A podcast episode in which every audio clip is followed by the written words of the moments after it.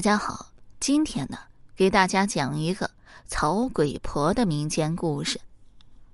海大富，听这名字，就觉得很贵气。不过前天发生的一件事，却让他再也富贵不起来了。今天呢，讲讲海大富的故事。早些年的时候，世道混乱，全国各地都爆发了轰轰烈烈的农民起义。这海大富啊，那时候啊。还是一个小吏，要是太平盛世，能混个一官半职，倒也算是不错了。可惜海大富啊，生错了年代，小吏当了几日，还没来得及享受当官的感觉，农民起义就爆发了。贪污腐败的县令被愤怒的农民抓起来杀了头，海大富自然也是怕的。面对汹涌而来的人群，他选择了逃跑，过上了颠沛流离的生活。流亡的路上，海大富结识了同为武行出身的金三顺，二人臭味相投，一拍即合，凭着一身武艺，纠集了一帮小弟，占山为王，当起了山大王。起初，二人落草为寇，只是为了乱世中啊保住自己的性命而已。可人都要吃饭呢，在这荒凉的大山上，能有什么吃的？在金三顺的怂恿下，海大富。带着小弟干起了偷鸡摸狗啊、打家劫舍的勾当。一开始啊，他们只是为了能有口饭吃，可人的贪欲哪里会这么简单呢？打家劫舍尝到了甜头，二人一发不可收拾，真正成了名副其实的强盗。百姓们是又惊又怕，靠着这杀人越货的丑恶勾当，还大富积累了不少的财富，光老婆就娶了八个。当然都是他从外面抢来的良家少女。后来天下大定啊，这百姓们种地的种地，做工的做工，生活逐渐安定下来。海大富这颗毒瘤就成了官府的心头之患。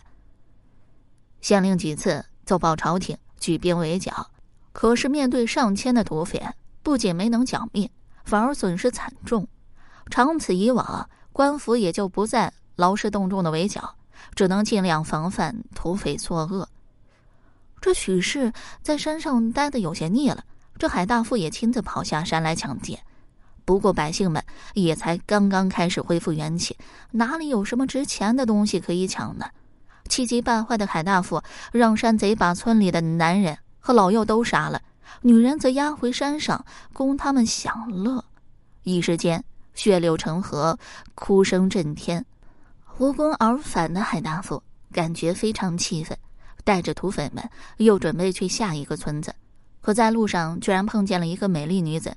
那女子啊，二八年华，一身素衣，亭亭玉立，宛如下凡的仙女一般。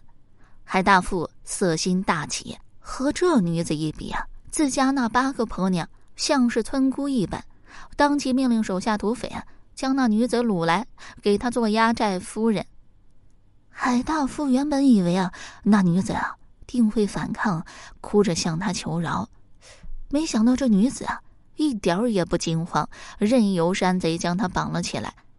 这海大富见女子如此这般顺从，以为是被她的威武气势所折服，心里别提多高兴了。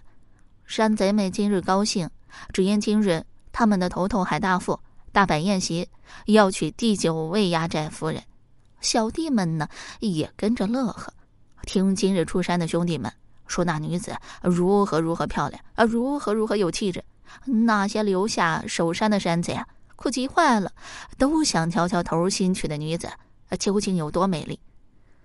这海大富表面在和小弟们喝酒，可心早就飘到了那女子身上。想着那么美丽的女子啊，马上就要成为自己的女人，海大富的哈喇子都流出来了。山贼哪有诸多讲究啊？酒还未喝两口，海大富就急不可耐的扔下小弟们，洞房去了。到了房间里，看着身着红衣、头盖盖头、正安静的坐在床边的女子，海大富精虫上脑，飞身向女子扑去。一切当然没有那么简单。就在海大富扑向女子的时候，那女子一脚踹出，正中海大富下身。海大富顿时疼得满地打滚，嗷嗷直叫。似你这般杀人无数、恶贯满盈的恶人，留在世上也是个祸害。今日撞到我手里，也算你倒霉。女子说罢，袖口便飞出一条小蛇，向海大富咬去。天明后，县令正起床准备处理事务，忽见一条五彩斑斓的小蛇咬着一张字条爬进房中。县令吓了一跳，正准备喊人进来捉蛇呢。没想那小蛇身形极快，吐出字条以后，便飞快的爬了出去。县令满脸疑惑，拿起布条一瞧，惊得直发抖啊！只见上面写着两行娟秀小字：“速去土匪山，有大礼相送。”落款曹鬼婆。作为湘西出身的县令，对曹鬼婆可是太了解了。那是一种啊，既神奇又让人恐惧的称谓。他们将各种虫类或者蛇类以秘法饲养，再让它们自相残杀，最后只留下一只，便形成了蛊虫，可救人于水火之中，也可杀人于无形之间，并且非常神秘。向来传女不传男，没想到今日居然碰到了那传说中的草鬼婆。顾不得其他，县令赶忙带着所有衙役捕快赶往土匪山。起初，他们步步为营，防备着山贼。可一直到了山上，也没见到一个人影。等到了匪徒的老窝后，所有人都不敢相信自己的眼睛。整个山寨里，到处都是横七竖八躺着的尸体，全都面部发黑，眼睛外凸，皆用手掐着自己的脖子，一看就是中毒而死。县令和捕快们也都是从乱世中生存下来的人。很快就镇定下来，众人搜寻一番，便找到了海大富和金三顺的尸体，还有一座一人多高一般的银山和一群被关押在地牢里、面容凄苦的女子。